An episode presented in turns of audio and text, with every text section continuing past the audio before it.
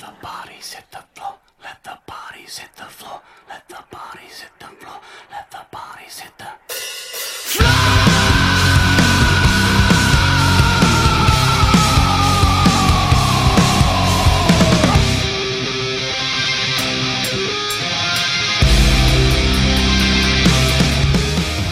And welcome to episode eighty-three of the Heresy Podcast. My name, as always, is Jody. I am your host, and tonight uh, we have the first of two Patreon special episodes.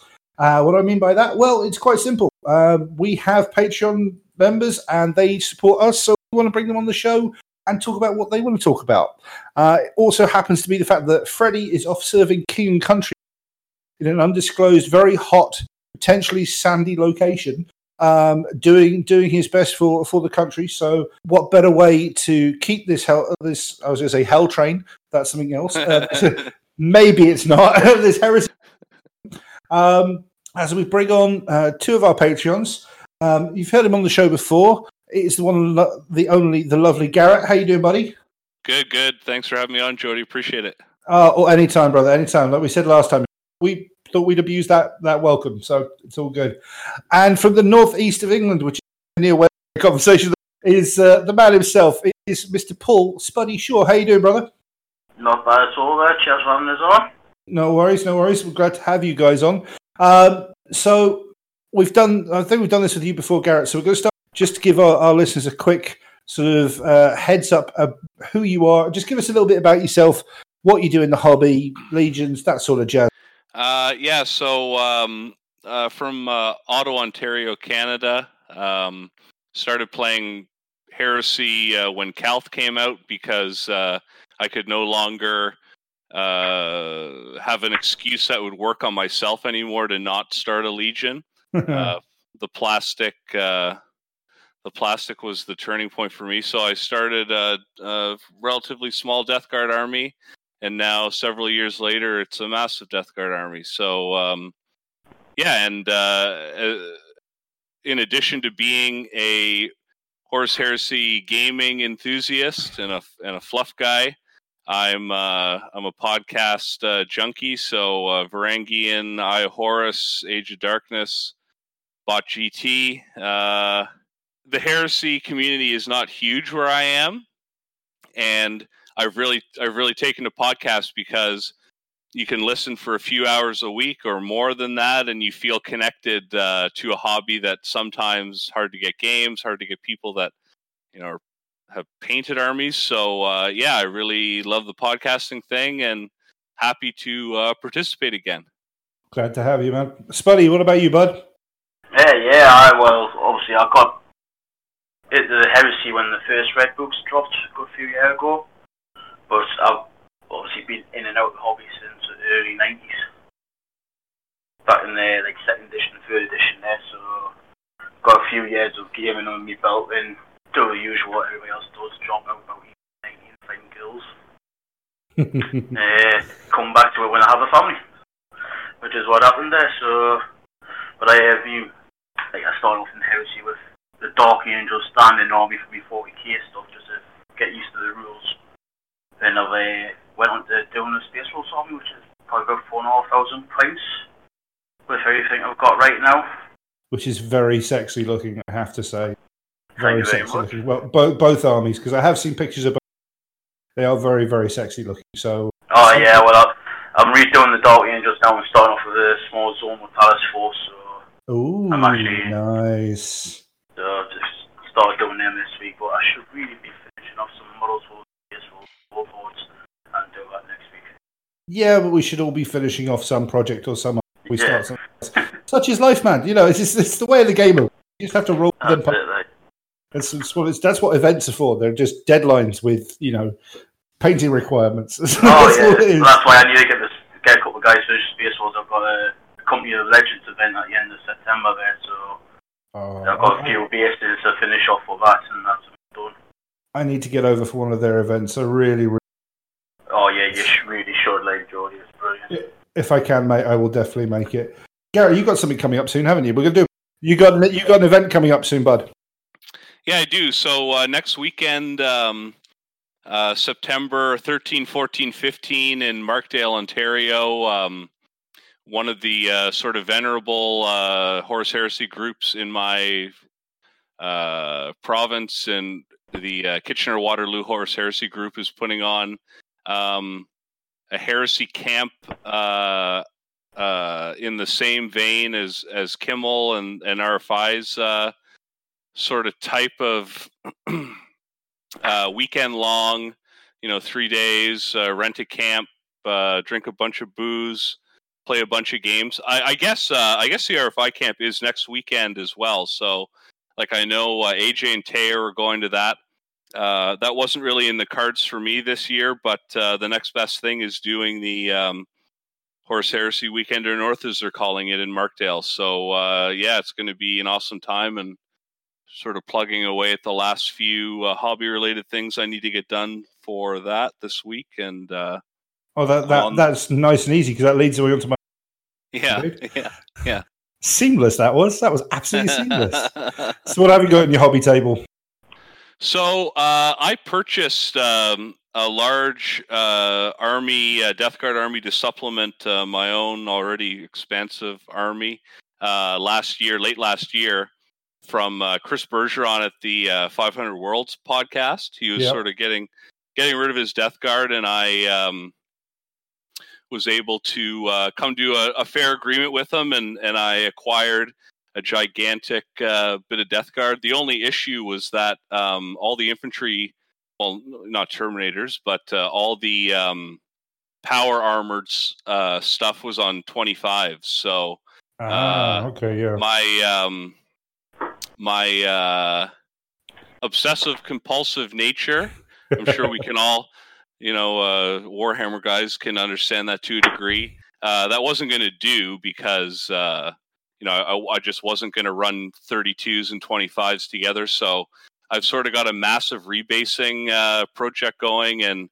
um, sort of as as I as I choose to bring uh, units that Chris had in his army that I acquired, I'm sort of moving everything over to thirty-twos, and I have it's actually not too much. I only have maybe fifteen or twenty guys to finish uh, before next weekend. So.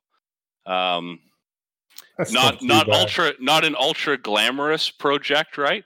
Uh, but it's, uh, it's it all. Well, yeah, and it and you know it makes you feel good when you finish that unit, because you know it's not going to bug you, right? Everything's going to look correct, yeah. and and uh, and that's a big part of it. I I you know did some practice pickup games, and I used some twenty-fives, and it just something about it was not computing. So uh, yeah. So, yeah, like I said, not not a glamorous project, but a necessary one, I suppose.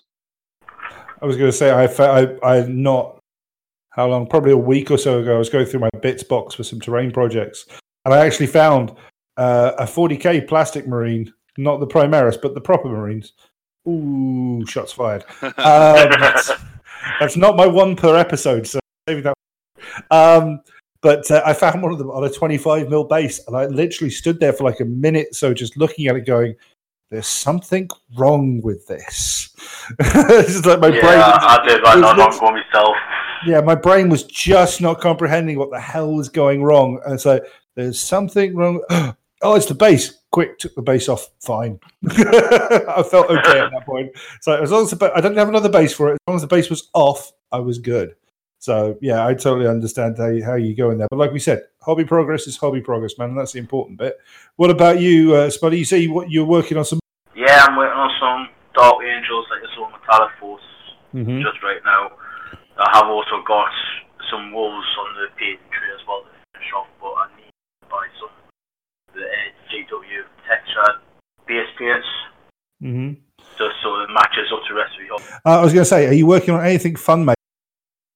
Uh, just as a well, for the Wolves, it's a Leviathan I need to do his base on, and the, nice. uh, the Dark Angels. I've um, got a Derridio and two fireman vet squads and some nullificators. Ooh, nullificators, nice. Uh, thought with the Dark Angels, it might be a nice little unit to have to kind of munch something with. Yeah, they are a tasty little unit. Uh, I remember the book eight review they. They stood out. They look like a lot of fun. Yeah, I haven't had a chance to play them yet. I've, I've I made them earlier in the year, but I've only just started painting them. Uh, it's nice.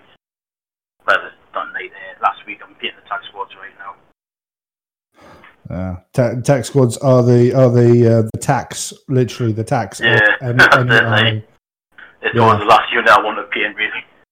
Yeah, I remember when I started off my own warrior. What am I going to paint first? I've got all this cool stuff. Get the troops out of the way first. Alright. I'm always the other way around. I'll do the troops last and do the good stuff. Uh, I, I, I, I convinced myself that I, I technical marines, they weren't tactical marines. Biggest self-lie ever.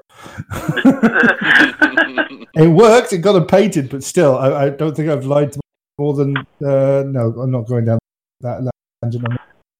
Um, so, uh, so yeah, so you got you both got some stuff on your plate there. I must admit, I've been what I've been working with recently. Uh, well, I'm working on a Titan commission at the moment, so I'm just cranking that out. Uh, rough couple of weeks recently, so that's that's been a little bit delayed, but uh, working on that and slowly progressing through my World Eaters.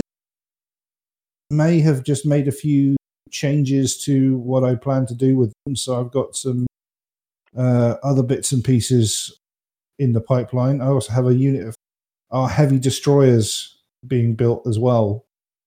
So, uh, yeah, I'm, I'm looking forward at some point to doing it. Um, I have no idea when I will do it, but, you know, it's it's on the list of projects. So it'll show up at some point. It'll happen. I hope. Basically. You know, you never know. Could, It, it might just happen. Um, so what we thought we'd do this evening, because um, like I said, because it's a Patreon episode, I put out to, to our patrons what they talk about. Because, you know, we, we have our stuff. We always talk about our events. Um, we've got we usually have guests on to talk about stuff that's going on around the, the hobby sphere and the community as a whole. Um, or we try and do one of our army specials or, or something along those lines. But these guys support us, and we wanted you to have your chance to put a voice out. And um, you know, Garrett, you came up with a with a subject for it, talking about, which is what we're going to be talking about. Um, so I'm going to be the the most gracious host. I'm going to make you do some this one because I'm awesome like that. So you're you're actually going to take a little bit of the lead on this, and we're going to chime in. Um, but what is it you wanted to talk about? Give give everyone a ch- an idea. What is you came up with the idea to talk about? So the idea was sort of born of a conversation I had walking around a uh, forty K tournament a few weeks ago. Um, uh, I'm not a serious forty K player. I don't really take the game seriously anymore. Uh, the move to eighth uh, took a lot of the seriousness out of the game, right? But um, it is a it is a large event, uh, Capital City Bloodbath, that uh, Canhammer puts on in Ottawa every year in August, and um, a lot of my friends go. Uh, it really is an excuse to push around some models, uh, drink a bunch of beer, party, go to dinner afterwards, et cetera, et cetera. So I, I do go every year. Um, uh, I was walking around with a buddy of mine, Ben, from uh, Cover Slaves uh, YouTube channel. A uh, little plug to the Cover Slaves. You should check them out if, you, uh, if you're not uh, in the know. Anyways, we were walking around and one of the armies was an Ultramarine army, and it was like all of the new uh, repulsor grav vehicles, and we both sort of scoffed at it. I mean, both he and I are, are fluff bunny guys. We, you know, we're we're we're really invested into the fluff, and it. Uh, we had a we had a conversation about uh, how we felt about all this new influx of grav vehicles into forty K, and how. Uh, you know, was it or was it not consistent with existing fluff? Did we could we really buy into the idea of uh, this tech magos locking himself away, sitting on all this information, and then uh, opening the Pandora's box uh, on an order from uh, the great uh, Primarch of the thirteenth? It it we we talked about the grav vehicles, we talked about the fluff, and We we weren't really sure how we felt. I mean, the models were are are are good models. They're interesting models, but to people that are involved in this very niche uh, part of, of Warhammer, the fluff really matters. And, and I just wanted to have a discussion about uh, about grav vehicles uh, in the Imperium, sort of what the origins of them are, um, uh, model, you know, the generations of models that have come out, uh, why they're sort of important to the I P, why they're why they're iconic in the Horus Heresy. Uh, and only a few short years ago, how they were uh, like a pretty bespoke, sort of esoteric, rare uh, vehicle in the forty-first millennium. And now you walk around a forty K event and you're inundated with repulsor tanks, custodes, jet bikes. Um, you know, th- not too long ago, there was there was one Imperial jet bike uh, ser- serving uh, the armies of the Emperor. And now it feels like there are th- hundreds of thousands of them. So, uh, mm. yeah, I, ju- I just wanted to talk about Grav and, and get your guys' thoughts on uh, how you feel about Grav and how Grav has sort of changed as a uh, plot device, uh, models, uh, et cetera. Cool topic. I like it. Well, let's let's get it. Let's get it started. I mean, let, let's like you said, let's start where we we live, and let's start in the fluff, because I mean yes. that's that's where it sort of. That's where it's all from, right? That's where that's where we draw. I, I, I feel confident in saying we, the collective we, as in the heresy community, the mass majority of us draw from the fluff. It's an important thing to us. So, yeah. yeah so the story really starts um, f- for Horus Heresy players uh, during the Unification Wars, right? The Emperor rises up and and uh, and beats down the his rival warlords on Terra. And uh, those those wars are fought, uh, you know, with uh, with devastating uh, w- weapons of mass destruction. But you know, the, the the mass of the fighting is done by uh, infantry and things like proto dreadnoughts, and you know what we could imagine would likely be, you know, tunneling vehicles, uh, tracked vehicles, wheeled vehicles. Uh, the the technology. The technology existed, but it was not rediscovered. Uh, we're led to believe, if you look at, at sources, that uh, grav vehicles were in were in widespread use during uh, the Dark Age of technology, but that technology was was gone by the time that the Emperor uh, conquered Terra. Uh, no such no such vehicles were in use. Um, it's debatable whether or not any. Buddy, save for maybe the Emperor and his his close cadre of advisors, even knew that such technology existed. So, um, step into uh, the early Great Crusade. You have the techno-archaeologist Arkhan Land uh, digging around on Mars, unearths a number of S T Cs like the the Land Raider that bears his name and and some other vehicles. But he also discovers uh, grav plate. Uh, S T C, and depending on where you look, uh, de- depending on what sources you you gather your information from, um, vehicle S T Cs were found, and or uh, just grav plate technology. So it's debatable whether the Land Speeder uh, was on one of those C Ds that he found, or whether whether it was just the grav plate technology, and then the chassis was sort of built around implementing the actual technology of the grav plate. Mm-hmm. But uh, suffice to say, um, the armies of the Emperor that were, were marching out and uh, fighting the fights of the Great Crusade started to implement these vehicles, uh, Astartes units, and uh, also Imperial Army. Uh, you can only imagine the resources of uh, the Imperium sort of... Uh, triumphant, right? Uh, marching and fighting in the wars of the Great Crusade, you really had a unified uh, juggernaut. So uh, when this technology was was found, it, you could imagine that it would very quickly be uh, implemented, because the uh, the uh, the strategic and tactical uses of having uh, fast, you know, reconnaissance and resupply and fast attack vehicles would be indispensable to uh, the sort of uh, battles the Space Marines and, to a lesser degree, the Imperial Army would be fighting. Mm. So um, that was really the height of uh, of the grav vehicle. Um, as we know, as Heresy players, uh, you know, you have examples like uh, the jet bikes and, and grav tanks. Uh, I guess I should also mention that obviously uh, Custodes uh, were an adopter and, and a heavy user of uh, of grav technology. Their their battle tanks, jet bikes, et cetera. Uh, and you even had legions that adopted uh, heavy grav reliance, you could call it. The White Scars, uh, obviously, and things like the uh, Raven Wing of the Dark Angels um, took took this technology and, and put a heavy emphasis on it, and uh, became uh, their sort of iconic uh, vehicles. Right, when you think of the White Scars, you don't. You don't think of a guy driving a Rhino. You don't think of a Dreadnought. You think of a guy uh, doing Mach two on a jet bike, right? So, uh... oh yeah, for sure. I mean, there's there's no arguments on that one. Um, I mean, I, I like I like the thinking on it. It's uh, it's interesting. You raised a point while you were just talking there. I just sort of sat back and went, "Huh." I wonder if the Emperor was just a complete dick and squashed all this technology and just hid it away for a rainy day. And just started sprinkling it back in. You know, this whole S T C discovery.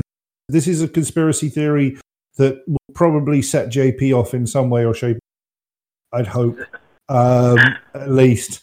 But just the thought of, you know, you say that the rise of the Emperor, um, finding all this, all this, uh, all this information. Just there is something about it that makes me go, yeah. And I'm sure he knew where it all was in the first place, and he kind of put it away for a rainy day and then seeded the ideas to people.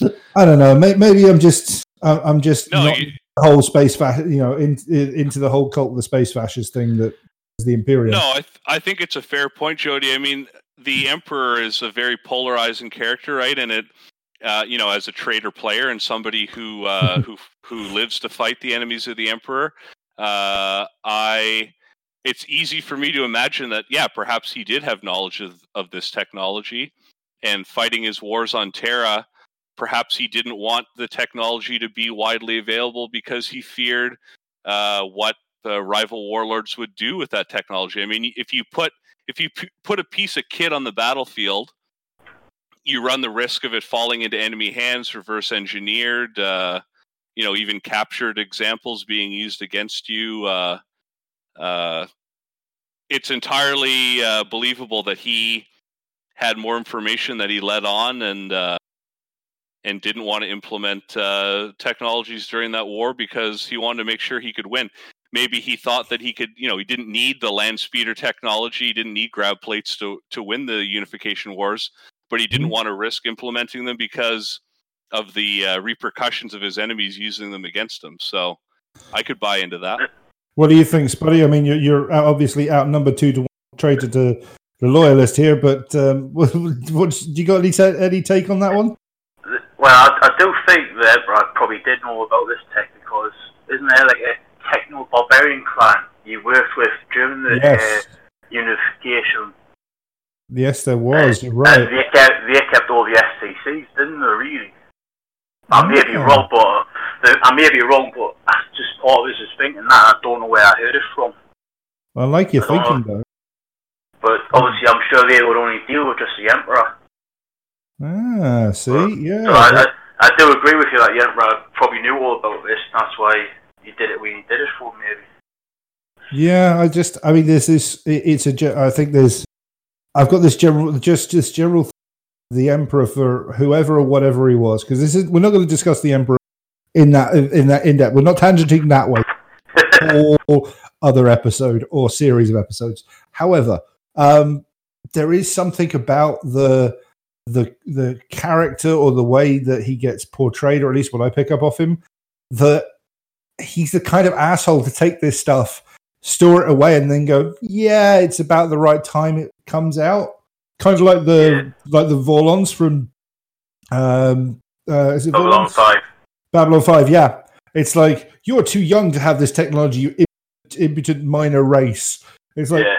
The fuck do you think you are? Says we can't have this shit. We want glowy space weapons and ships that meld in and out without having to use jump gates. That kind of thing.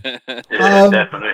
I just, I just get that feeling, and you know, I, I'm, yeah. And the other thing is, when you mentioned like C Ds, I just this image of all the S T Cs being old A O L startup discs. Yeah, exactly the same, but the same graphic, but it's just S T C written across the top. Is so, yeah, that's so funny, that image. I've got, I, I've just, yeah. If there's graphic people who, who are better than me. They hear this and they want to make it go. I just want to see that image somewhere. Send it to send it into stickers. It'll be amazing. S T C is A O L dial-up C Ds. Oh, it's amazing. Oh shit. Um, yeah.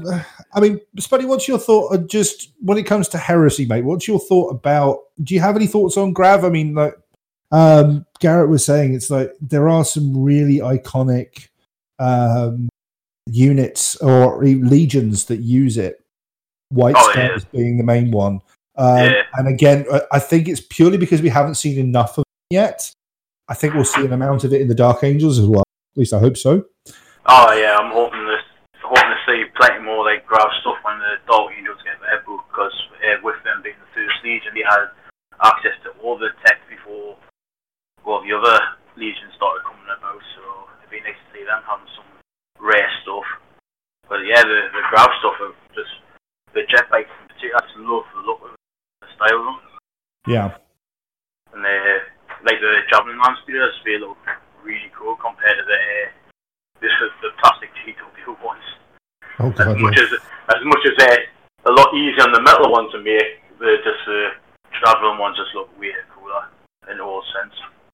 Yeah, I mean, I think I, I can't disagree with you on that. I think they're awesome. Uh, You know, we, we you talk about the White Scars, Garrett. I mean, we've just seen the the last month or two, the drop of last few weeks where they've dropped new stuff. And I know Pete Reese from Crusading Heresy has um, gone a bit all out on his White Scars, the Golden oh, Tested yeah, yeah. bikes, and you know all that sort of stuff. And I mean, they're they're, they're variant of speeder. I mean, they are. I guess they are. I would say they're probably the poster boys for Grav. That I can think of. Yeah, um, definitely White Scars, I think. Yeah, yeah, they they definitely are, and uh, and it, it really plays to the theme of the heresy. If if, if you compare to uh, a game like forty K, uh, you see you see you see vehicles and technology that um, are uh, that just don't plain old don't work and don't exist in a modern Warhammer timeline. Like you have Volkite, you have more reliable plasma weaponry, you have some really uh, some really special examples of, of things, and you, you have you have Grav technology right along with that. Um, it's uh it's something that makes the Horus Heresy well that separates the Horus Heresy gaming from from other uh, offshoot uh, Warhammer. Uh, games, right? Because you have you have the Imperium technologically at its height. I mean, uh, before everything went wrong, right, with the heresy. Uh, All right, could, depending on how could, you see it, or or or correct exactly, or correctly. I'll be an Erebus. you you have an Imperium that uh, that has vast resources and is using uh, really uh, high octane. Uh, technological sort of dominance to beat down the, the filthy Xenos uh, uh, scum that infests uh, the Imperium, right? Uh, loyalist Trader, we can all agree that uh, that filthy Xenos deserve deserve nothing more than just bolter and flamer. Sure Bolt, bol, bol, yeah, shell and fire. That's what they. Yeah. So yeah. Um, Uh, do you want to move into uh, move away from Thoth and talk about uh, maybe how model production maybe has been a big influence on uh, on the way that we uh, digest these Grav vehicles? We can definitely head that way, but I, would, I just wanted to arc, eke out, pull out a little bit more about the, the background and the story of this stuff, because you, you guys you, you touched on um, how do I put this plot device one oh one version of. Um, Belisarius Cawl, um, you talked about him pre just as we were off stream and we were talking about Arkhan Land, these two rather interesting um, different types of people. I, I was looking back on the history of Arkhan Land and reading over about S T Cs, and there's some really interesting stuff about when things were actually found. Um, I mean, it's like uh, you can you can go and look at this on like the fandom wikis and stuff like that. It's not like pulling this out of the air anywhere, but um, they, they they talk about how the um, uh, the S T Cs for uh, were discovered by land for the for the grav, and something called the land crawler, which I quite like the sound of. So I had a look at it. It's basically it's a multi-purpose um, utility vehicle. Uh, which can basically have a um, a battle cannon strapped on the top of it, by the look of it, um, and it, it looks more like it it's uh, an agricultural machine. But it, again, it looks pretty cool. Um, just something that hasn't come out yet. Um, but looking back over S T Cs, like they found the Baal, the Baal Predators S T C during uh, M thirty, and you know then you've got some other stuff that came up um, during the Heresy.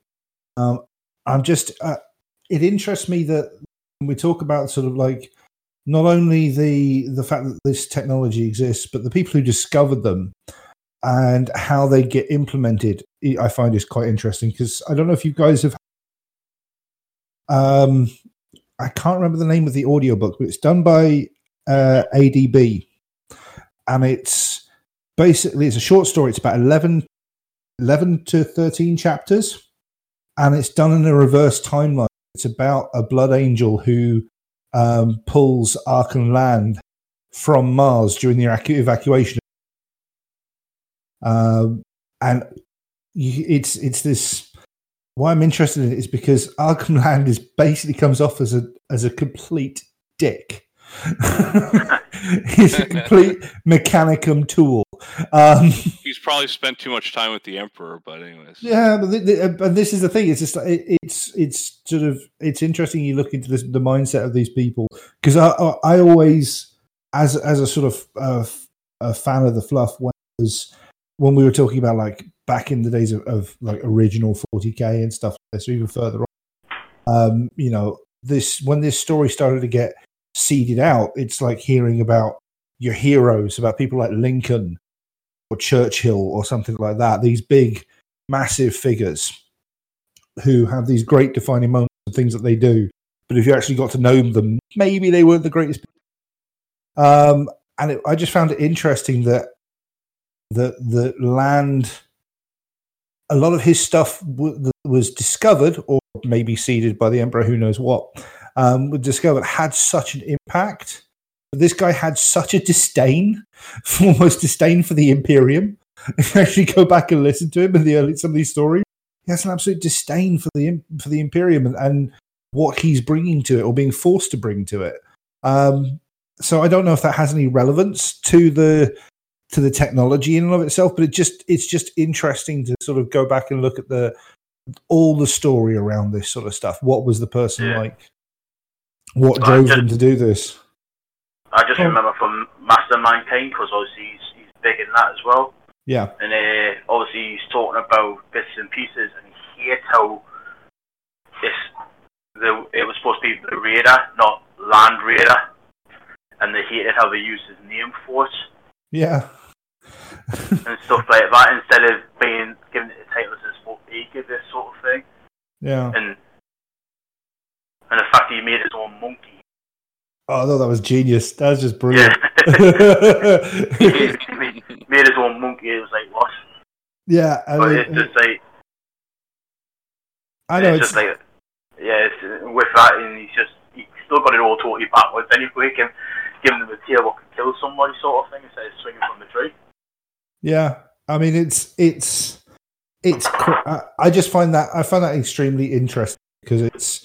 I also I find it interesting from the fact that the story writers have gone back and made this person part of the fluff, not just the tech, but they've made who he is and what he is and what he, what he does part of the story in a way that you can actually read and learn and experience a little bit about.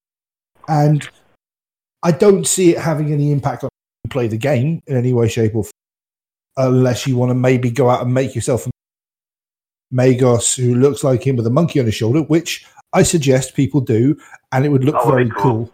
Especially, if, especially if you use the old powder monkey monkey from the Empire kit, because yeah. I don't know why, but that just screams that it belongs on some sort of Magos model. Um, and, o- and also give him the Grav Land Raider. Yes. Because he has that in Master of Mankind. Yes, he does. That's, Which that, I think that, is cool. Yeah, and that, and see, now we're talking about fluff, because that's that's what I'm interested in seeing, is I didn't get, and help both of you might, might be able to help correct, was he in a Legion Grav Land Raider? Was he in his own Grav Land Raider, or was he in something that belongs to the Custodes? No, it's his own Land Raider, his own custom one, and it's, as far as I can remember, it's the only one that's got Grav oh, as see well. Now, see, now that now I want him to be a playable character. I see that Grav Land Raider.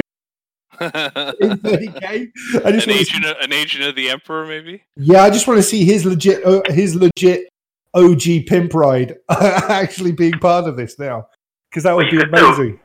Do, uh, you could do that with the Mechanicum rules, with the what's their version of the Land Raider called again? Oh, Explorator or something. Explorator, yeah, yeah, yeah.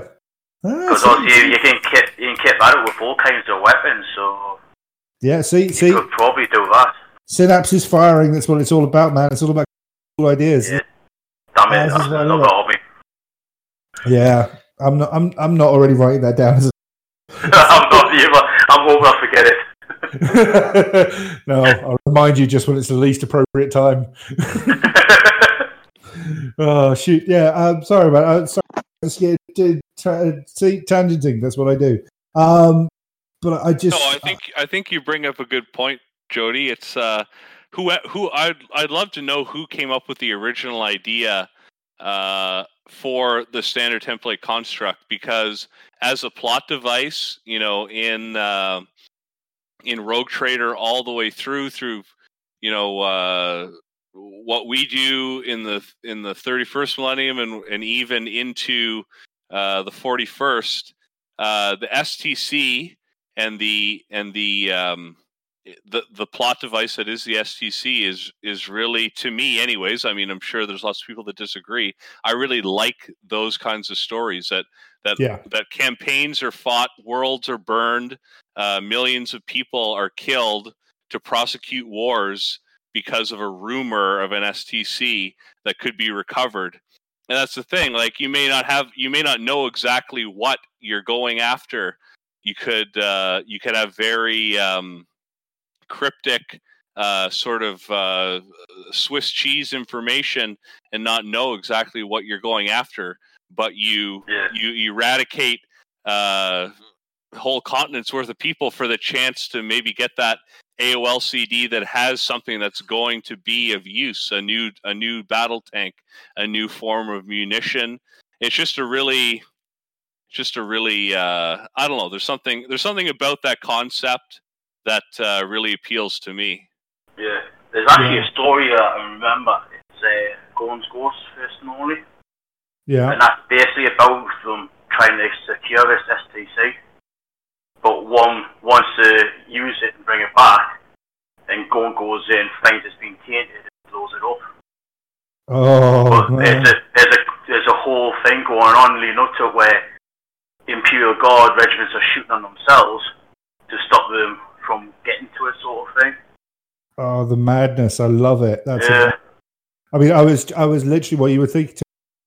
I was remembering a story that I was told way back, um, and it was about, and I found it here on the wiki, which I think, um, and I because it's S T C related, it's like unknown date M forty-one. So an S T C database template, a combat knife, was discovered by two yeah. Astra Militarum scouts, provided sharper and lighter and tougher than previous designs. They were hailed as heroes by the Imperium for the discovery. They were each rewarded by being raised to no Imperial nobility, made planetary governors. And this this combat knife is the knife that's adopted by thir- by like thirty chapters of the Adeptus Astartes.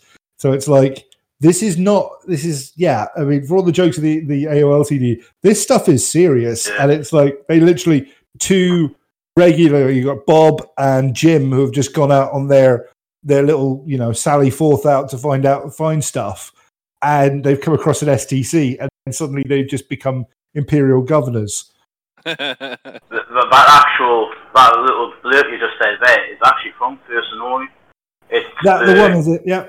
Yeah, it's the guy who really wants the S T C. He's talking to Gaunt about it. And he's yeah, yeah, yeah. This is what they're doing just for finding knives.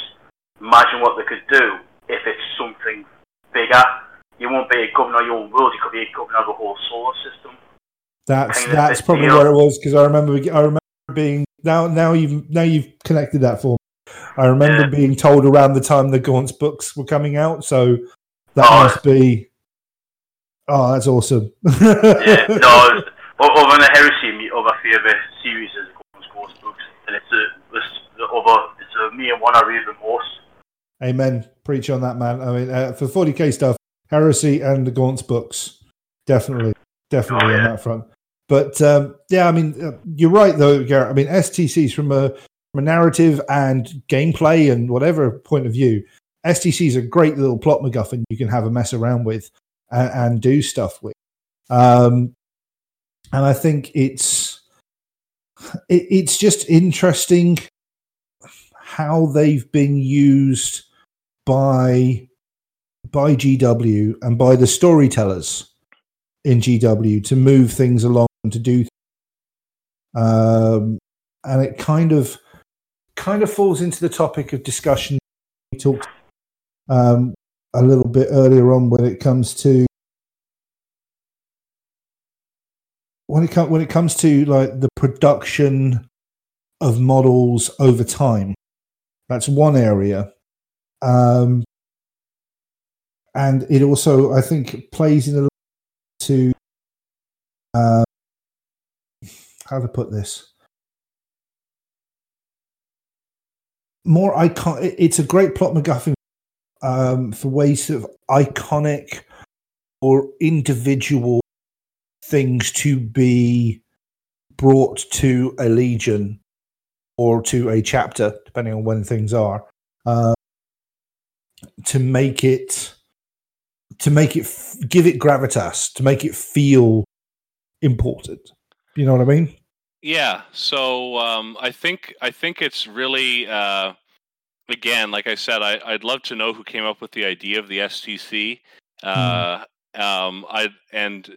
And he probably, they probably took him out for a nice steak dinner after he came up with the idea. I don't know if it was Rick Priestley or somebody else or whoever, but they probably felt great about themselves because if you think about it, um, the fluff needs to reflect what we're doing, what we're actually getting together and do and play games.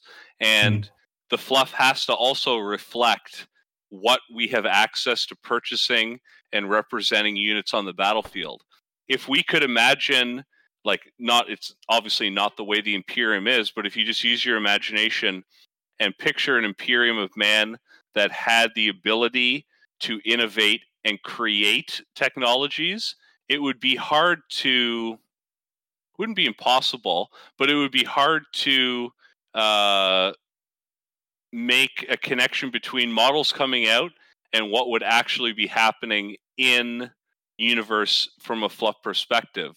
But if you have this beautiful S T C plot device, the models come out and you immediately have a a narrative justification to why models would be uh would would be introduced to the system, introduced to the to the universe.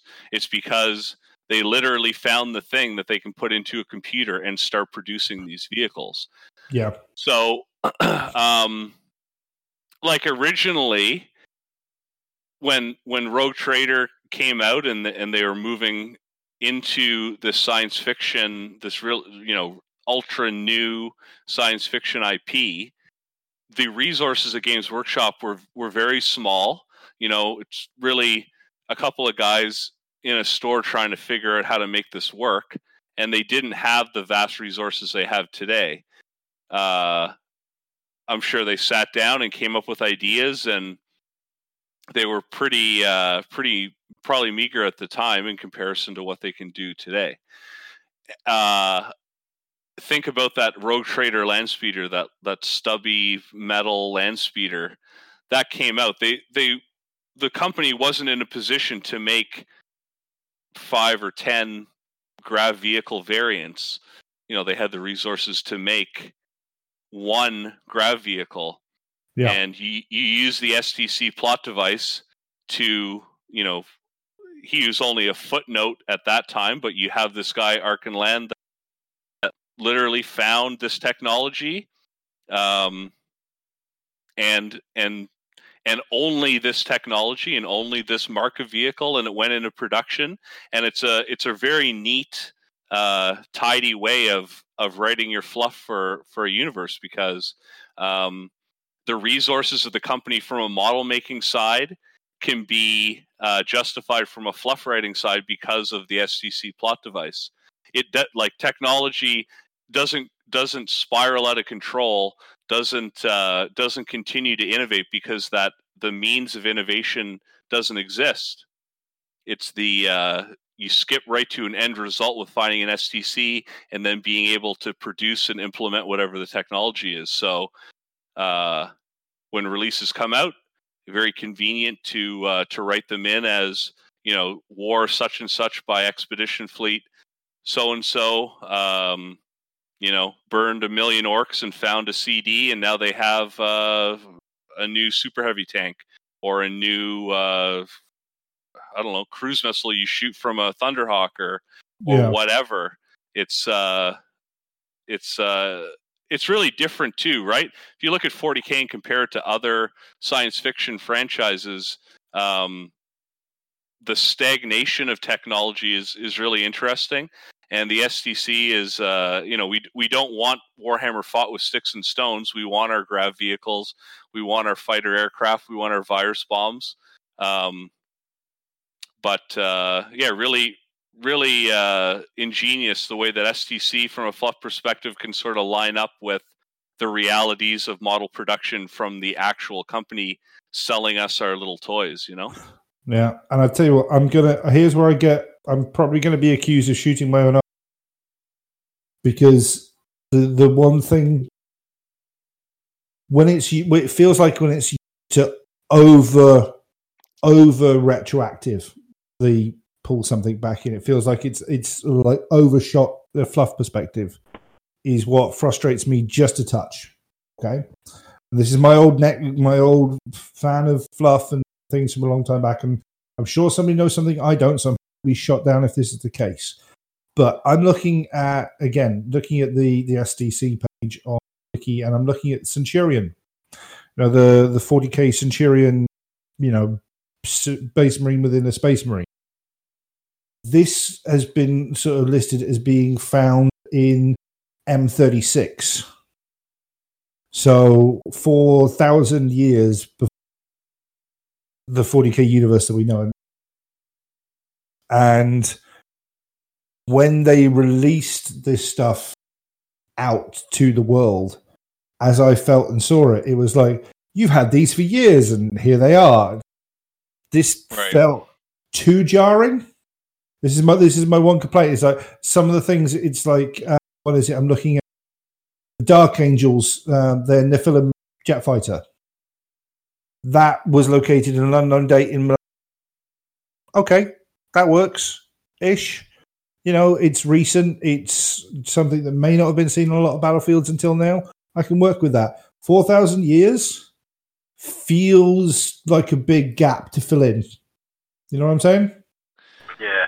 It's it's yeah. a minor it's a minor pick, and I, I, I will say it is a minor pick on a very, very well used, fun, enjoyable plot device. And like we've said, you know, they've rewarded guardsmen for finding uh, combat knives, and I've literally fought campaigns over them before. So I mean, it's it's not a it's not a bitch. It's not a. I'm not being salty. This isn't my one. Per- This is most definitely a. It grinds a little. Yeah, I would echo that. I agree. I mean, uh, I don't think you'd find many uh, thirty K players that really like that Centurion suit. It's kind of goofy.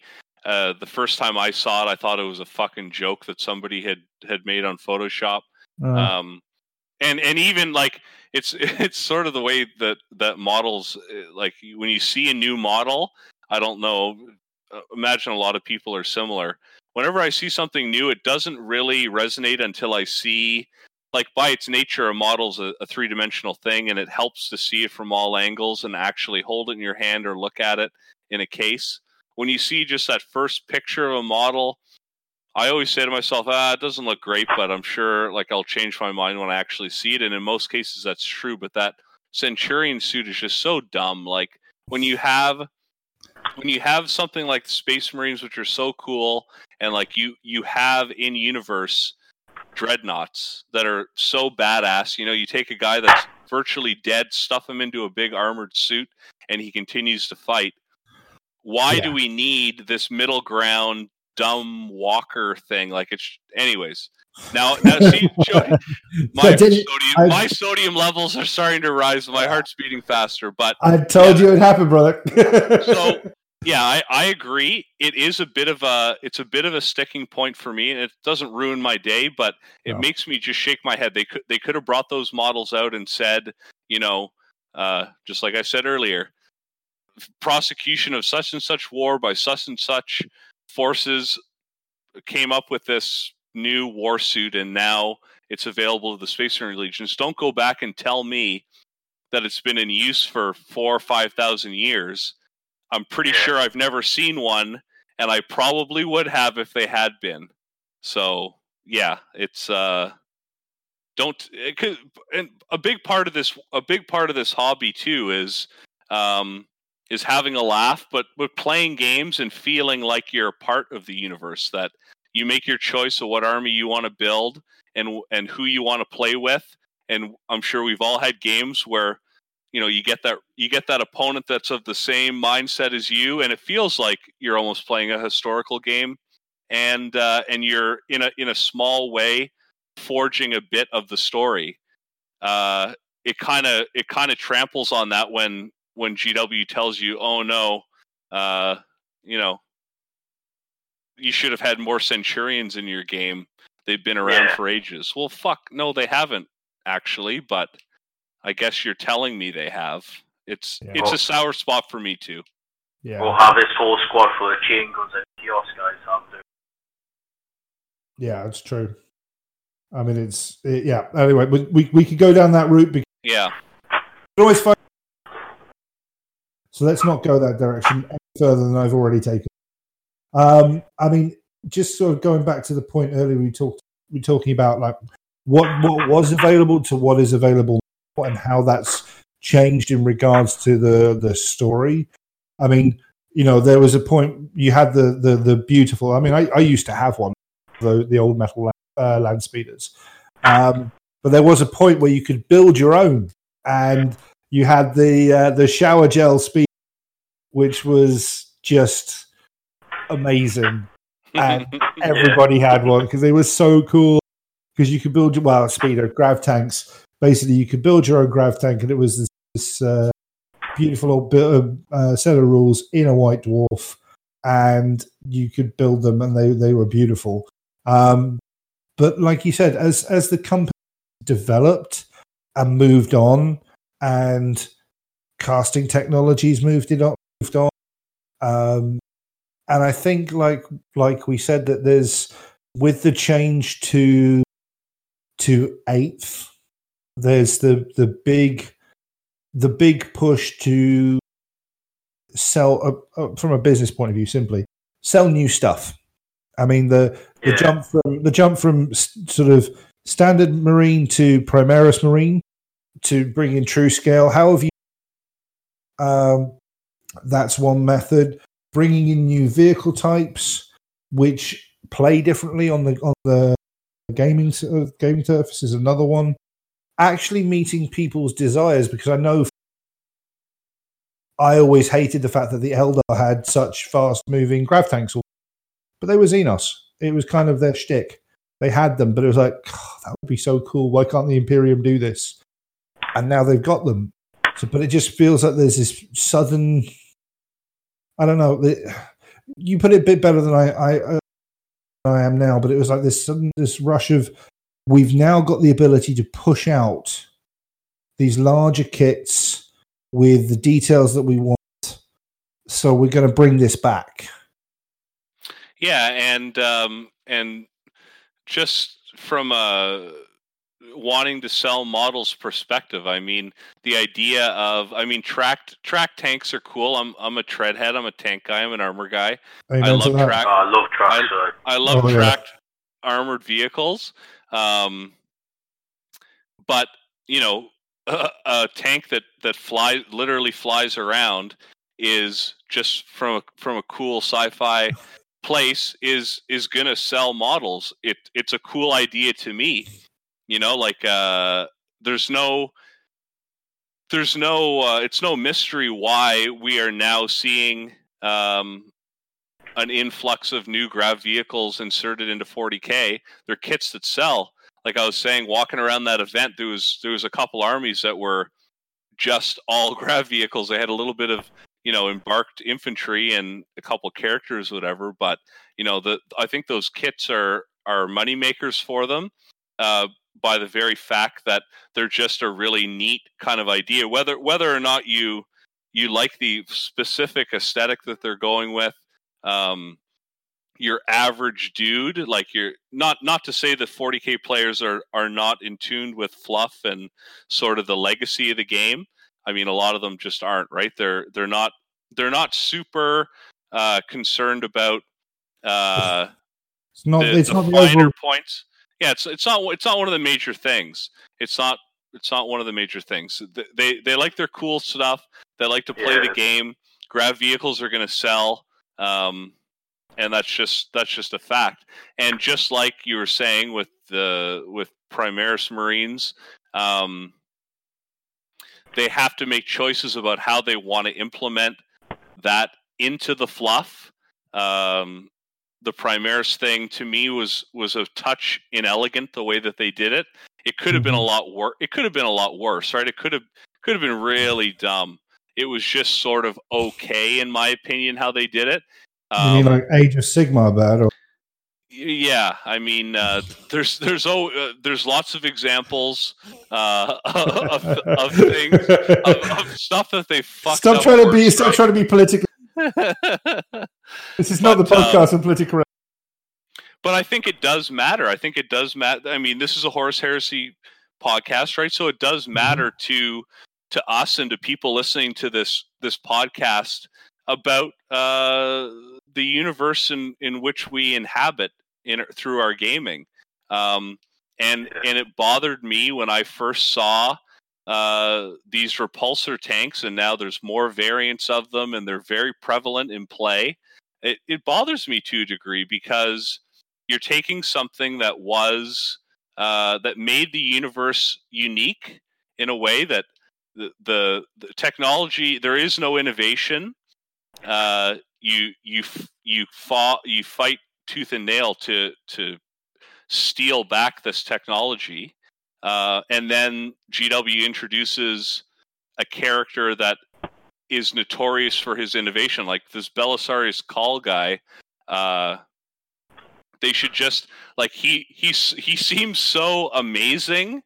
They should just rip that corpse off of the golden throne and he should sit there. I mean, he redesigns the Space Marines. He's responsible. F- he redesigned the bolter, for Christ's sake. I mean, that offends me as a Death Guard player. I don't need your bolt rifle.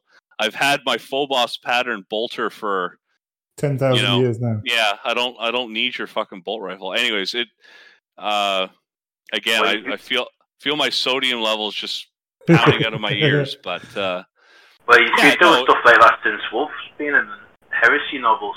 Where he was yeah. operating on himself when he wasn't supposed to, and changing himself up to the uh, better, better uh, Magos or whatever he is back then. So he's always been like messing about with stuff that he shouldn't be messing around with. Yeah. Yeah, I'm, I'm not sure how I feel. They they build him as, as an innovator in an I P where innovation does not exist. and he sort he sort of breaks the rules. Yeah, I suppose it's it's up to the individual person whether or not they really enjoy that direction. I tend to think it smears um, established, you know, quote unquote rules of the universe. It doesn't really resonate with me. But at the end of the day, I mean, G W needs to sell the models. They need to. They give their writers, you know, they, they must they must plunk down the the drafts of whatever models are coming out, and they task them with uh, coming up with a way to explain them, right? So, uh, yeah, I mean, it's it's not an easy task. It's not. It's a very thankless task, but I just think. Yeah, it's, it is. Yeah, it I, is. I just found it. it it's. Yeah, I mean, it, there's there's so much we could talk about down every direction on this one. I mean, it, that'd it's, be a rabbit hole. Oh yeah, it's a it's an epic. Um, I mean, I think it's what what frustrates me is the the. I don't know. Okay, this is this is where I could be completely, you know, reading things in a time of. I would have said there was more, maybe not innovation, but definitely. Requirement for technologies that would make the legions more constant, more specific, useful, um, or versatile, however you want to see it, um, back in the, the heresy era. And suddenly we, uh, but only now we're seeing, you know, like land raiders with grav tracking, but we have the chaos, well, not the chaos, the, the custodies, which have massive amounts of grav technology, you know, yeah. the, the grav tanks and everything in the heresy, um, but it's not out with the legions, and there has to be a reason for that. I, either there's a there's a background reason, like it's too expensive, it's t- it's still it's too hard to reproduce. I could get it if it was a case of, you know, once Mars fell, then it wasn't available, fine. But then it, you know, you still have a lot of things available that. Were in legions what as soon as once Mars fell anyway. Not an answer. Um, I don't know. There's just something about it, and then in in the future, but it's appearing in a way that look, we've just either we've just created. That the, was the thing back then because it was discovered. The Land Raider was discovered back then, and then for some, do you get where I'm going? I know I'm I know I'm yeah. rambling a bit, but it's just it just feels. I don't know. I, I get frust- I'm frustrated by it. I'm not sure how much I'd like to see, like grav land raiders and stuff like that in, in the heresy. Oh Jesus, um, in the heresy. But um, I don't know. Now that they exist in forty K, I would kind of like to see them. To be, fair. Maybe they will show up. I don't know, but. Um, I don't know. What What do you guys got? Got any thoughts? To, I'm rambling. Help me. Help help the listeners. Well, but there's something. I'm, I'm trying to say something, but I don't. I always feel like the Custodes was like on the same par with like the First Legion, where the Emperor just gave them whatever tech they wanted from the, the Terra stores mm-hmm. and the Fluff. So maybe that's why they they've got the abundance of grav, because it, it's a different type of grav to what the Mechanicum does. Fair. That's a very fair point. I think that could be a very, very smart re- reasoning. But the whole thing with like getting barrels with their coal being shoehorned in, it's a bit because they're trying to now say that it's it was tempted with the Raven God when they did the the Raptors. Yeah, that was like the first time possibly when the Primaris might have showed up, but the Alpha Legions uh, scuffed it for them.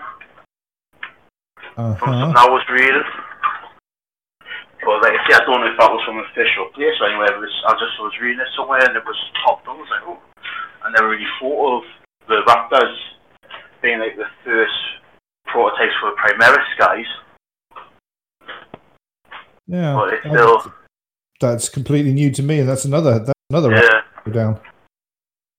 But it, it's just one of the things. It's just I can see why they want to. Shoot on everything because it gets them into all the kits a lot quicker. That's for certain. Yeah, I mean, I've I've been on record on the podcast having talked about Arkhan Land being uh, not Arkhan Land, Belisarius Cawl being shoehorned into Bane it's basically a separate novel they could have written and left it out, and it wouldn't have um, not yeah. sullied, but it wouldn't have had an im- be attached so directly to the heresy uh, in the way that it's oh this guy go- moves around and learns all the stuff. So he can get oh, out yeah. and he gets out, and in ten thousand knowledge of all things to do all things. It's like yeah, because both storylines don't like cross at any point really, other than they say the battle raging outside the windows on the station. Yeah, and it's I find I found that as a as a as a reader with, um, but again that was I feel like I'm knocking the writers because they've probably been. This guy. Oh, I love the book. Legit- it's just going to be two separate ones, off, I reckon. Yeah, it'd be another one like, um, oh, I can't name the, uh, fuck. Mechanicum, the book. Yeah. Just the actual story about Mars. There we are. That would help. Um, yeah, there. Or do something akin to Legion, maybe. Those lines where you have yeah. the human perspective on the outside and that happens to be called. Aye, that, that could have been a good bit. Yeah, yeah. I'm not. A, I'm not a huge fan of Cawl appearing in that book either. I mean, it's it's an ob- It seems obvious to me that uh, they inserted him into that book to, um, in a way, sort of validate the character in terms of what he's doing in a modern sense. I mean, yeah. if you put if you insert him into that novel, you, along with appearing in a Horus Heresy book, uh, you know, you you. it's almost instant credibility, right? Or at least that's what the hope is of putting him into the book, is that you you make him, you, inter, you integrate him into the story, and then uh, his actions are sort of validated, um, I guess. So, yeah, yeah I and, and, and to a point, uh, like you said before, Jody, uh, earlier, um, were you sort of calling into question whether or not the Emperor perhaps had access to this grav technology and, and kept it under wraps until it was quote unquote discovered on Mars. Um, the Custodes are going to get, are going to get all the toys, right? They're his personal guard. He is not going to keep anything from his Custodes. Um, yeah. he has, he has a track record of, of being suspicious of his men, right? Like he, he called the Thunder Warriors because He deemed them. He deemed their mission complete, and they were only going to be nothing but problems for him. And he wiped yeah. them out. He sort of. He sort of continued along the same way with his Space Marines. The Space Marines were, were created to to you know reconquer the galaxy. They were largely successful in doing that, but he had obvious issues staring him in the face. You know the the World Eaters, uh, various discontents. Um, He could yeah. see that, you know, they, they were they were made to be his soldiers that would follow his orders, but their loyalty was not absolute, and he knew that. Oh, um, he hadn't. He had that definite. It's perhaps you know, our, I could picture Arkhan Land showing up to the Emperor's office and saying, "I got loads. I got a whole fucking C D booklet full of shit that we can roll out to the Astartes," and the Emperor saying, "Ah, uh, no, no, no, no, no. But give them to my household guard." You know, I could we could yeah. use that grav tank. I'm not giving the Space Marine Legions a main battle tank that utilizes grav technology, because when it comes time to call that legion or, or to or to to execute a handful of legions, I don't want to fight those things. I want to fight their Sakarans. I want to fight their Predators, and I want my guys with the grav technology. Yeah. Right? Like he, yeah. it was no mistake that he sent uh, that he sent. Custodes to Prospero, along with the Space Wolves, along with along with you know a, a vast host. He wanted an advantage. He knew the he know he knew the Thousand Suns didn't have main battle tanks that were that were grav capable. Um, so yeah, I, I could definitely see him withholding technology. He uh, he withholds all kinds of things from people. He's he's really a pretty big, well, galaxy's biggest dickhead. He's uh, He withholds love from his sons, and he withholds uh, the fancy tech from his soldiers. Yeah, I think it's hinted at in Master Mankind that as well, because Arkham had been searching in the catacombs beneath either Mars or Terra, looking at all this old tech and yeah. categorizing this sort of thing. and that's why he was pulled up to uh, held out, because he knew about all this tech to help the new Mechanicum make us make that uh, like the war machine woman. Oh yeah, the the, the specific. Oh, essentials, is it, or something? Yeah, I know the the the very the very special A I. Yeah, and but then go goes rogue anyway. Yeah, go, goes rogue. So there's the Emperor not wanting the tech get out, but it does get out and ends up in the wrong hands. Yeah, I mean it's yeah. yeah, it's it's interesting because see now you've got me thinking about talked about off air, and I was going to sort of try and find a way to get to is. And we've we've already touched on it. It's like the fact that they're that the legions are majoritively slower and uh, less technically advanced than the custodes. Yeah, um, because that, like we've said, that's where we see the majority of the of the more advanced scrap tech. And I think you nailed it on the head there with the um, with the fact that basically. The Emperor might have just up up kitted his, his own dudes. I mean, they were the ten thousand before backdoor um, shenanigans. Yeah, and ten thousand, uh, ten thousand custodes, give or take, could probably take a few legions without issue, or at least a legion, if not whatever. Um, and then you give them the one up advantage, faster, less encumbered by terrain. Um, you know, and then they have these, I mean, if we're just talking like on the tabletop, the rules for a lot of their weapons are much more advanced, uh, much more impactful. So, I yeah, mean, definitely. yeah, you could you could see the end game there. The, this is why you don't see a lot of it. That the end game is actually, once we're done, yeah. we're going to keep around the Ultramarines and maybe the Blood Angels, but everybody else is toast. Um, yeah, the Emperor was never going to conquer the galaxy back in the t- in the time frame that he did so quickly without the Space Marines. But I don't think that he was ever blind to the fact that using the Astartes had inherent risks, yeah. and that he yeah. may not have known exactly how things were going to play out. I'm pretty sure the way that they did with, you know, the nine full legions turning. Is pretty much like a nightmare scenario. It's like the worst way that that could happen. But he, I think he was always prepared. Well, he, you know, we don't have any details, but the two missing legions, you know, mm, that they, they were yeah. they were destroyed utterly um, because I think he was prepared to be able to destroy a legion if one needed to die, and I think he he you know carrying that into the last days of the Crusade and and the. the early parts of the heresy, he doesn't abandon that. He's always ready to be able to, you know, like if the Thousand Sons were not able to magically teleport away, they would have been killed to a man. Yeah, definitely. That legion would have been another dead legion. Yeah. Yeah. I think we've had this, there's a deep state thing. We just, don't, I don't know. There's, there's definitely something. I think, I think we, we need to get our uh, standard issue tinfoil and, go, and go deeper on this, but uh, it does because I, I was literally, uh, like I said, I was sat here thinking, why don't they? they, they the Marines, the, the legions are technically slower moving when they don't have this. You think about the practicalities. If you're on a surface fighting a battle outside of air support, moving drop pods, um, you've got tracked vehicles. So you're bound by the terrain. But yeah. if you've got grab vehicles, you're far less bound by the terrain. Um, and that makes you the, uh, much more agile.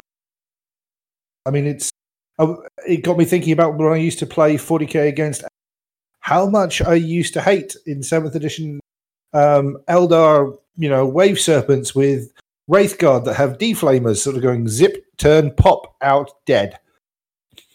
But yeah, that's definitely. That's what happens when you've got grav you across and go fuck you guys like we care. Yeah, skip it. I, I, maybe we touched on an end game here. I well, yeah, I like it. He always had like an end game because he was only going to keep three legions, wasn't he? Some I don't know about numbers, but I think I mean it was. I think it was the Salamanders because obviously they were the most humane. Yeah. And I think it was the Wolves because obviously they were the They were the Sleaze. His basically. Instrument, yeah. yeah. Yeah. And I'm sure, was it the Alpha Legion? Because they were like the, like the, the undercover coppers, maybe, sort of thing. The old secret police sort of thing. Yeah. yeah. I'm not sure. I mean, uh, I always thought that the... Okay, again, we're sort of diverging from our, our GravTech talk here, but um, I always I always got the feeling that the way the Ultramarines turned out, they, th- I mean, the way that I read them being um, de- read when I was reading, like, um, uh, Unremembered Empire, um, Fe- uh, uh, Mark of Calth, th- th- those sort of books, yeah. You get the impression of the Ultramarines. Gilliman was very clear to state they are. They're not just warriors; they're statesmen. Yeah. So I always got the feeling when I was looking at it, going like, how would they? Once the conversations came up of what would happen once the galaxy was um, was actually, you know, taken over and conquered. Well, you've got an entire legion of roughly an entire legion of statesmen just sat there waiting. There, there's you know, you've just been decommissioned from soldiers to planetary governors. Basically, golf course. Yeah, basically. Um, it just it was that's that was my general feeling about the Ultramarine. So, I, you know, I don't know what what the idea was, but I think it's just I don't know. It, it just sparked something in me that there is. Uh huh. Yeah, there, there there might be an end game there, or maybe we're giving everybody way too much credit. Um, And we're, we're making our own fluff here. I like it either way. I think we've done good. I think we've done good with, with our own way. So I don't care. That's that's all work. That that all works. Um, oh Lord. um, but uh, yeah, I mean, I don't. Hmm. Yeah, I'm going to get stuck here if I'm not careful because I'm going to get stuck in a feedback loop. This one. Um, is there anything else that we wanted to that sort of stands out in regards to Grav as a as a tech? I mean, not just I mean, vehicle Grav is is is an obvious one, but Grav weaponry as well. Yeah, that's, that's an interesting changed one. A lot from the Heresy to the like the fourth yeah. year timeline.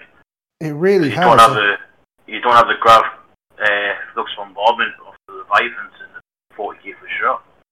Yeah, I mean that's that's that's one thing for sure. I mean, there though. I mean, we talk about technology. I mean, the relic items, as far as I know, when it comes to forty K. So I don't know. I put my hand up. I don't know eighth edition at all. I'm not going to try and pretend I do. Um, yeah.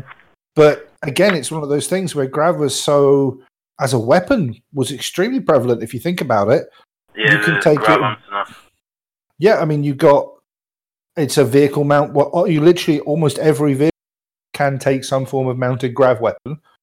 I might be wrong, but I think it's a pretty wide option from speeders to javelins to right, pintle-mounted options on rhinos and super heavies.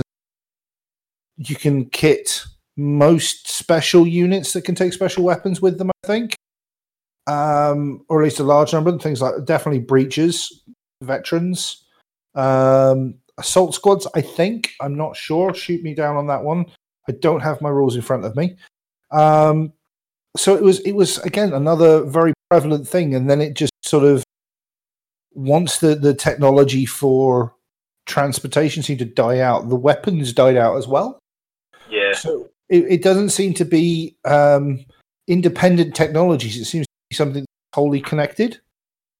Does that make yeah. sense? Well, you see, you, I think you see a lot of, um, there is a dis- pretty big disparity between the way Grav weapons operate um, in uh, our rule set as opposed to forty K, uh, mm-hmm. but also in games like Necromunda. Like I, uh, I run a Delac gang, and they oh, have access yes. to Grav. Grav Love weapons. You, brother. Yeah, Delac all the way, baby. They have access to Grav weapons from their um, their house uh, equipment list. So. Um, And the way that the mechanic works is is a bit different. You can see that there's similarities, but it, it it's sort of a funny weapon.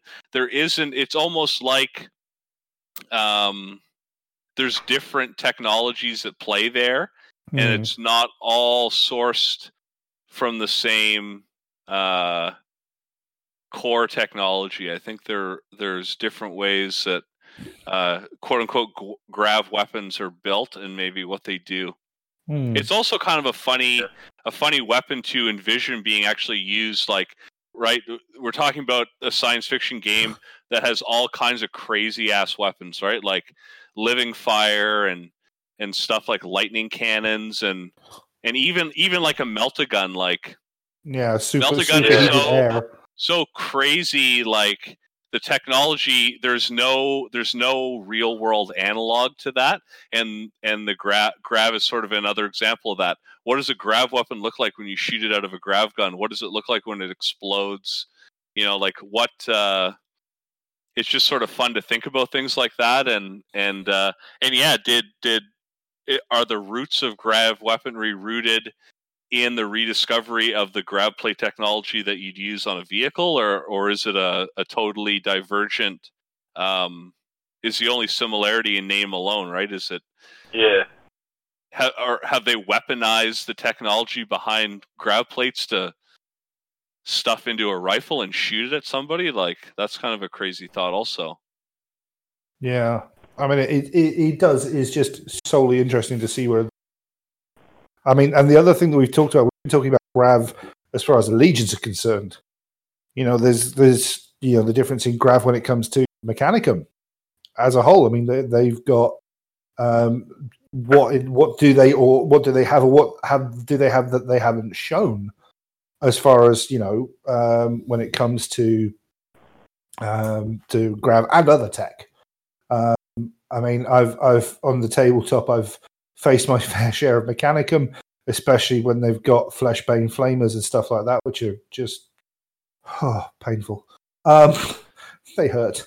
They hurt a lot.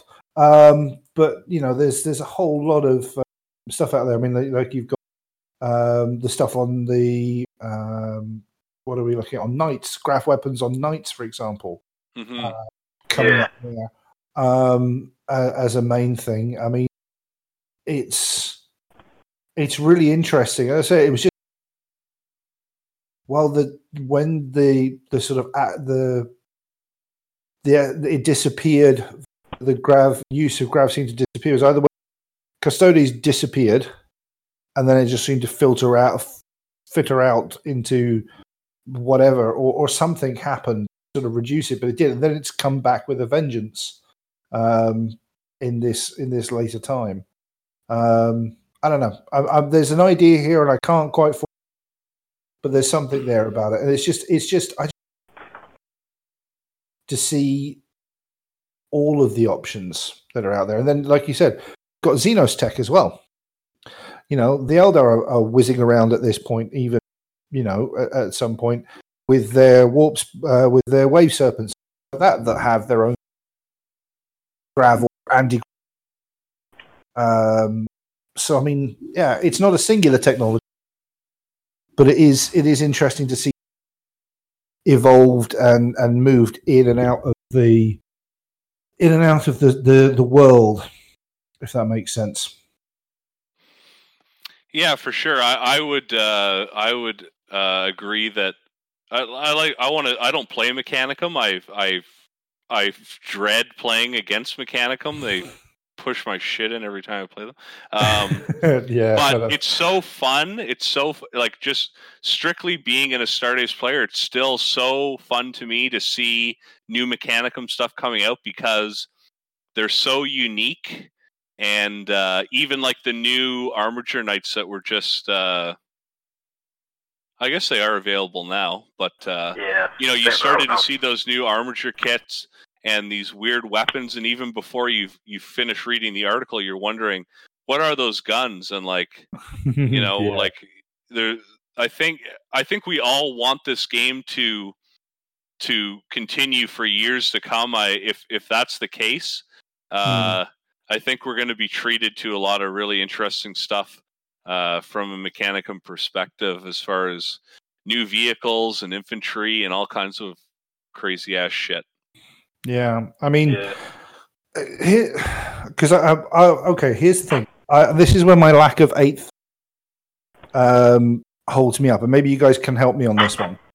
With the the current Um, uh, it's the Repulsor, isn't it? If I remember rightly, the that the Primaris, yeah. Yeah. Primaris, Primaris Repulsor. Repulsor. Yeah. yeah, that's okay. With the current Primaris Repulsor. Now, when it comes to the story, is this a whole new S T C that's been discovered, or has Land uh, has um, Belisarius Cawl just basically gone, I know this tech. Let's just bolt it to some Land Raiders.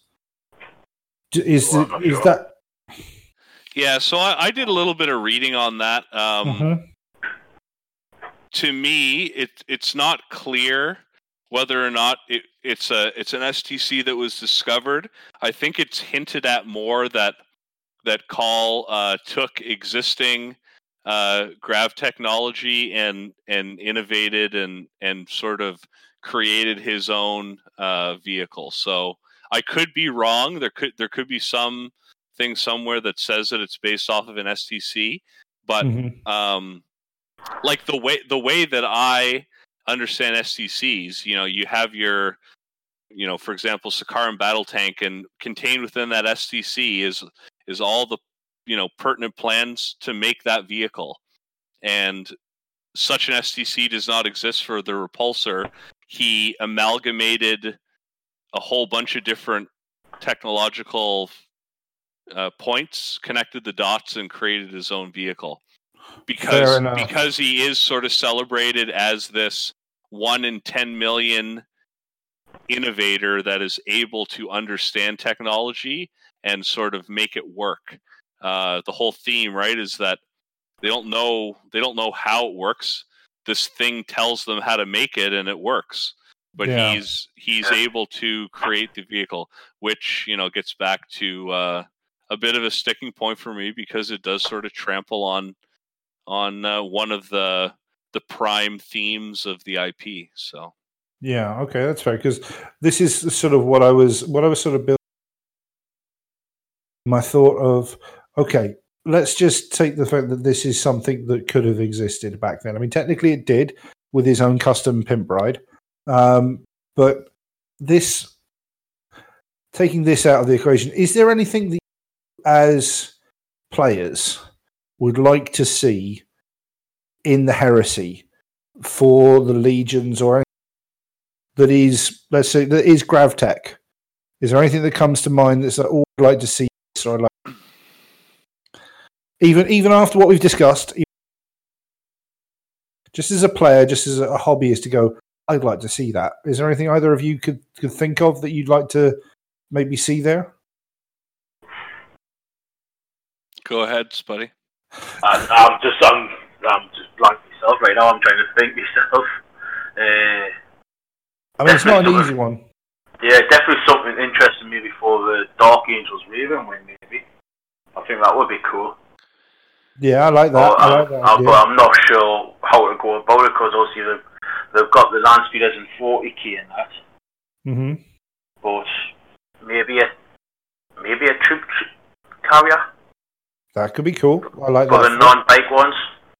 Yeah. I think that would be nice to see, like.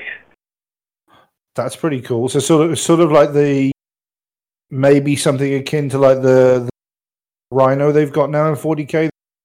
Yeah, something like that, yeah. Some sort of ish, like, maybe not a Grav Spartan, but some somewhere or something like that. In, Ooh, Grav Spartan, sort of... no, that's nice. Yeah, that's true. That's actually, that would be pretty fucking pimp, to be fair. Um, Sorry if I just stole your idea there, Garrett. Just on the off chance. um, but yeah, and I mean, I, I like that idea. I mean, I like, and you came up with specifically for the uh, Dark Angels as well, because I think that's kind of nice. Yeah, it's... just with the White Scars getting their own javelin land speed, I think it would be nice something for just for the Dark Angels side. Yeah, sure. no, I'm behind you on that one. Um, Garrett, any thoughts now, bud? Or Uh, yeah, call me old-fashioned, but I like I like the Astartes uh, vehicle pool sort of as it is. Okay. Um, I I'm not a I'm not a glory-seeking flyboy. I really don't ha- really don't own any grav vehicles. Right, fourteenth Legion. Uh, we're just sort of boots on the ground and and and tracks digging up the earth. Uh, that's all. That's all I really need. And and. Uh, As far as just selfishly uh, wish listing, Mm-hmm. Uh, I don't really see a big need for, you know, like a, a main battle tank that's grav, that's a, that's sort of mass produced and available to all legions. But the idea of, and you know, Dark Angels just around the corner, right? They're going to be featured in the next book. Yeah. It wouldn't, it wouldn't, uh, it wouldn't rub me the wrong way if the Dark Angels had, um, you know, something of their own, some. some Terran uh, grav vehicle that, as the first legion, they uh, they used and then kept from other legions. It's it's with it's it caters to their nature, right? If they uh, had something, theme, yeah, yeah. If they, if they had something uh, that they could keep from somebody else, I think they would take that opportunity and do it. They they want to be uh, the you know well they are the first legion, but they want to be celebrated as the finest of legions. And I think if they had a you know, even a few squadrons of a a really uh, like a relic vehicle from the Dark Age of technology that the Emperor gave to them, they yeah. wouldn't uh, they wouldn't they wouldn't share that information easily. So I think mm. that's an interesting idea. Perhaps we will see, you know, a, a grav tank or or maybe a speeder or, or something that uh, that sort of harkens back to that. You know, the First Legion uh, and their access to, you know, it's established in the fluff that they have access to uh, uh, weapons that, that others do not. So I think they're a perfect candidate for something. That would be uh, very cool, yeah. Yeah. yeah. There's also the Dark Mechanicum room as well with that, the next book, isn't it? So maybe oh, we, yeah. don't we have grav tech in that as well?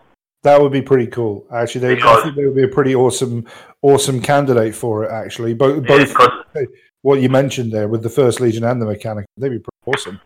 Because the dot, the dot Mechanicum list isn't necessarily traitor. This is just all the different forges just going deep into, into the vaults just to build these wacky machines. Yeah. And who's to say that? Who's to say that some far-flung Forge World discovers? Uh, an S T C for some new type of battle tank, right? That yeah. that uh, that is not based on Mars. I mean, um, I I wouldn't be mad at that either, as long as it's as long as it's implemented in a way that that doesn't really create waves. I would be fine with, and I think that would be a fairly good uh, way to implement it. A um, Forge World that that uh, came across an S T C for a new. Uh, grav vehicle that, you know, in modern times has been lost. Uh, if you make it a make it a heresy model, heresy people will play with it, and it'll just be another one of those things that makes the game unique when you compare it to other contemporaries like, you know, standard forty K and whatnot. Yeah, I like it. I like the thinking. I really do. I think that'd be a very cool idea. Um, I have to say, I did have a selfish, selfish, um, which is quite quite simply. I'd love to. I'd love to see um, grav platforms for quad mortars Ooh. and uh, weapons platforms, just simply to shut the people up who bitch about them being able to get put up in buildings. I would just always see getting on top of a building without driving them up there. Right? Yeah, it's grav, motherfucker. Get used to it. Okay, float. It floats. I play the just uh, Iron Warriors uh, Chinook helicopter that can. Just uh, winch, oh. winch things down into the precarious tops of ruins and whatnot. Oh, I think that's why I leave the looks of it. To me, baby. Speak dirty iron to me. That's amazing. Yes. Oh. That's why I like the looks of the Death Corps of Krieg ones, because they look like modern day artillery pieces where you see them breaking them down to carry the stuff. Yeah. You could, you yeah. could physically see a, a space marine carrying up this quad motor over his shoulder in bits. Oh yeah, easily. To the top of the building. Easily. I just wanted to grab one so I could just point it. At the... Oh yeah, it flew up. However, you're totally logical. Point to go because I'm obviously a, I'm, a, I'm a grown adult with grown adult needs, and that's what. Oh shit! Oh, I love it, man. I love it. I mean, it, it's it. You know, like I say, it is wish listing. I, I'd like. I'd be interested to see what comes. I think you're right with the fact that the First Legion are just an prime candidate for um, for something fun and something new in that respects that'll fit story-wise, that'll fit um, within the Legion of itself and have a degree of uh, of making sense, especially if it's something, I don't know, if it's it's a, a Astartes troop carrier. This is why we haven't seen it in the in the future yet, or maybe we have. We've just seen it. We're now seeing a variation. Who knows? Um, but it's just nice, to, you know. It's why it's available to everybody because the Dark Legion are um, or Dark Legion. My time there. Um, the Dark Angels, sorry, um, are a secretive bunch of bastards and wouldn't share it even if their milk money depended on it. Yeah.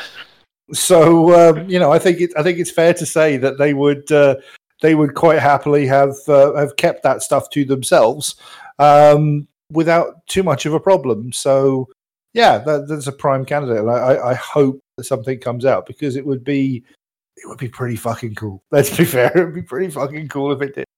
Um, yeah, I'm, I'm looking forward to that book so much. I hate, like, no offense, uh, Spuddy, I hate, the, I hate the First Legion. They are insufferable fuckheads. But the, their background, their background's so cool. Their their origins are, are so cool, and I just want to see how uh, the writing team like approaches fleshing out. Uh, a legion that's so secretive and has access to such um, specialized and, uh, you know, unknown uh, tech and, you know, fleshing out the wings more and, yeah. and learning more about the Lion. I mean, really, we the Lion doesn't feature in too many books.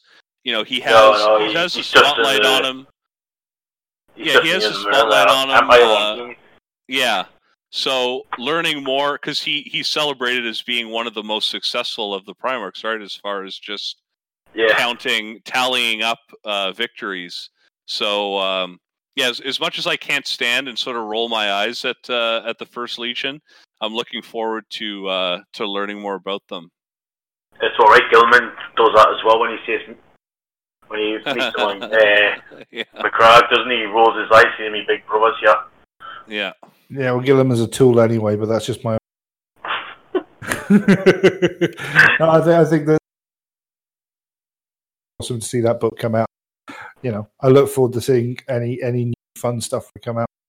But I think I think that's given us a pretty good good chat through on the sorts of grav and sort of iconic tech and stuff like that. I mean, there there is part of me that would be interested to see rules for like a a super heavy.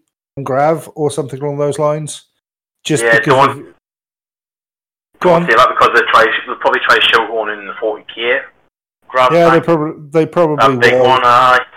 Oh no, that one could go. That one could go sit on a fucking fence. Um, I cut. No, I don't like that model whatsoever.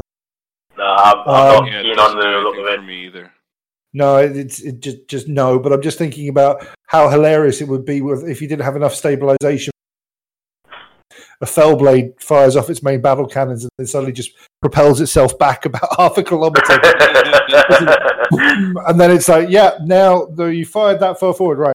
Now roll three d six and see how far back you go. Everything else has to make a, you know, it's like being vehicle, like uh, taking a charge from a vehicle. It's like, now you're going to get out of the way. It's like, what? uh, that would actually be quite a fun rule, that, like.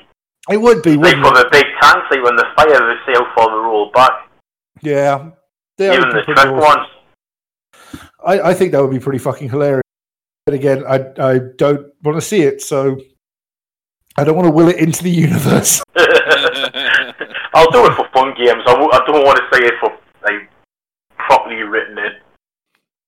Yeah, no, I would. I, I think that would be hilarious. It would be a lot of fun to see that. But um, yeah, I think unless you guys are top. Topic, Garrett. You got anything you want to add in, bud? Or? No, I, uh, I, um, I think we've gone over everything that I wanted to cover. Um, sort of an interesting uh, subject, and I wanted to hear your guys' thoughts. And uh, yeah, no, I'm good. Spuddy, you got anything you want to add, bud? Yeah, no, I'm good. It's been quite an interesting conversation about the the grav tech and that. Yeah, I think I think we've I think we may be on.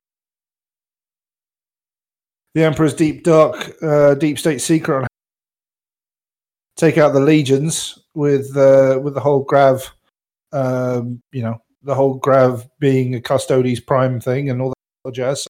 I think we've done yeah. done the world a service here. Um, At least that's what I'm open claiming. Open your eyes, people. Open your open, eyes. Open your eyes, sheeple. This is because the Emperor's going to turn around and nuke us all with, with the stones afterwards. That's what it's all about, man.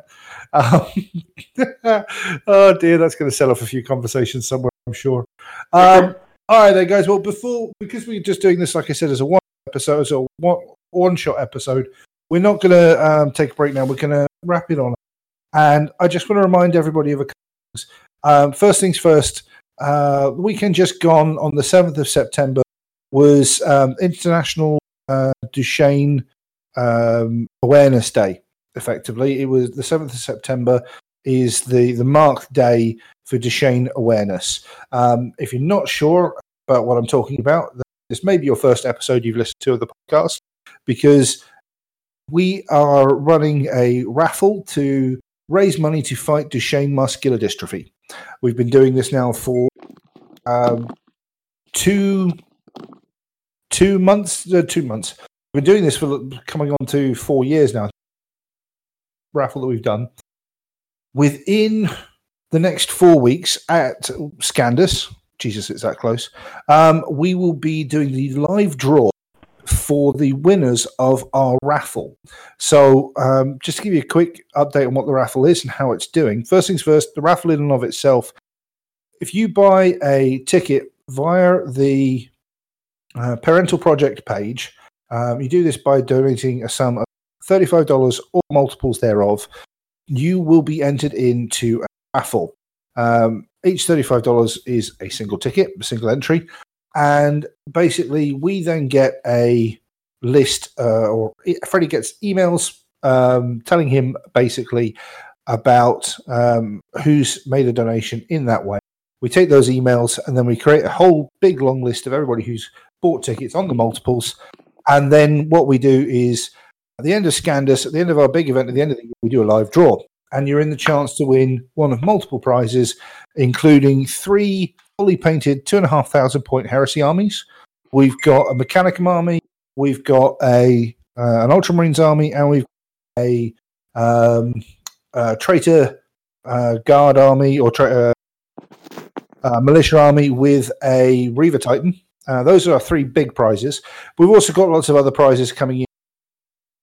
Um, friends who are donating stuff in, such as uh, the lovely Henry Steele, a Titanicus Maniple. Um, there's some other prizes going in as well from around uh, copies of the Soul Book, and I can't remember what else we've got. Lots of cool stuff. Um, so what I'm saying, what I'm sort of trying to say is, go in, get a ticket. You got a chance to win. Very awesome for the low price of thirty-five US. It does happen. Don't think you've got to go buy hundreds of tickets. Some of our prizes have been won by people who bought the last ticket or just randomly bought a single ticket. It happens. You could be a winner. Um, most importantly, all the money goes directly to the um, parent project, which is the people that we, we do this through, and they uh, put it towards the research and fighting um, Duchenne muscular dystrophy. It's close to home for Freddie. Um, it's close to home for all of us because it's close to home for Freddie. So if you want more details, uh, go to our Facebook page, go to the events tab, have a look there. You'll see the raffle, Heresy Against D M D, and you can have a look for details there. And there's a link to get over to the page to donate. So that that's coming up. That's one thing. Second thing, Scandus. If I can just say uh, quickly, Jody. Oh, you can, sir. By all means, jump in. Um, I'm living proof that yes, you, you are. Can win, you can win fantastic stuff uh, participating, um, giving money. You know, it, it just like you said, it's a fantastic cause. Uh, I'm really proud to be part of a community that's that's rallied around and raised so much money over the last few years. Um, and yeah, the prizes are awesome. And being somebody who's walked away with a fantastic prize from the raffle, definitely donate. Do not hesitate. Um, You know, you can win, and e- and even if you don't, right? Like I gave money a couple years ago, I didn't get anything. It still was the right thing to do because the cause is so important. Yeah, and we can we can only say, you think about thirty-five US dollars you could to, you know, to maybe maybe just just for you don't buy that that new box of Marines or uh, new book that's out or whatever, you just go, I'm going to put this somewhere else, put it towards a ticket, and then got a chance of winning something worth ten times as much. But the money is going to someone and certain a cause that it's worth one hundred times of what you. So yeah, that's very important. Thank you for that shout. I, do, uh, I was going to call on you, but I completely forgot before I moved on to the. Um, I will say we have Scandus coming up. Uh, Scandus is sold out, so all places are are, uh, are taken. However, you will be um, on our Facebook page. Live videos, uh, uh, probably done by myself, as long as I'm there.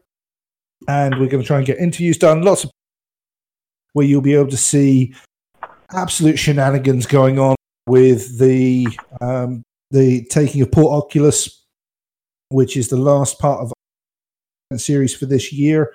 And we have um, people bringing armies of three and a half thousand, fifteen hundred points on Mortalis to take part in what we hope is going to be another year of absolute ball of fun, because we've gone to town as we always do on coming up. It's it's all your favorite, um, as well as swag and all-round heresy goodness. We do have the lovely J P from the Age of Darkness podcast coming over. Um, so he'll be flying over and uh, he'll be playing, which is going to be awesome. So um, I've got to finally meet the guy. I've missed opportunities to hang out with him. Finally hang out with this guy, um, which would be very cool. Um, so we've got that coming up. We've got that. And um, Garrett, do you want to just give your event one more shout out before we wrap up with the last event?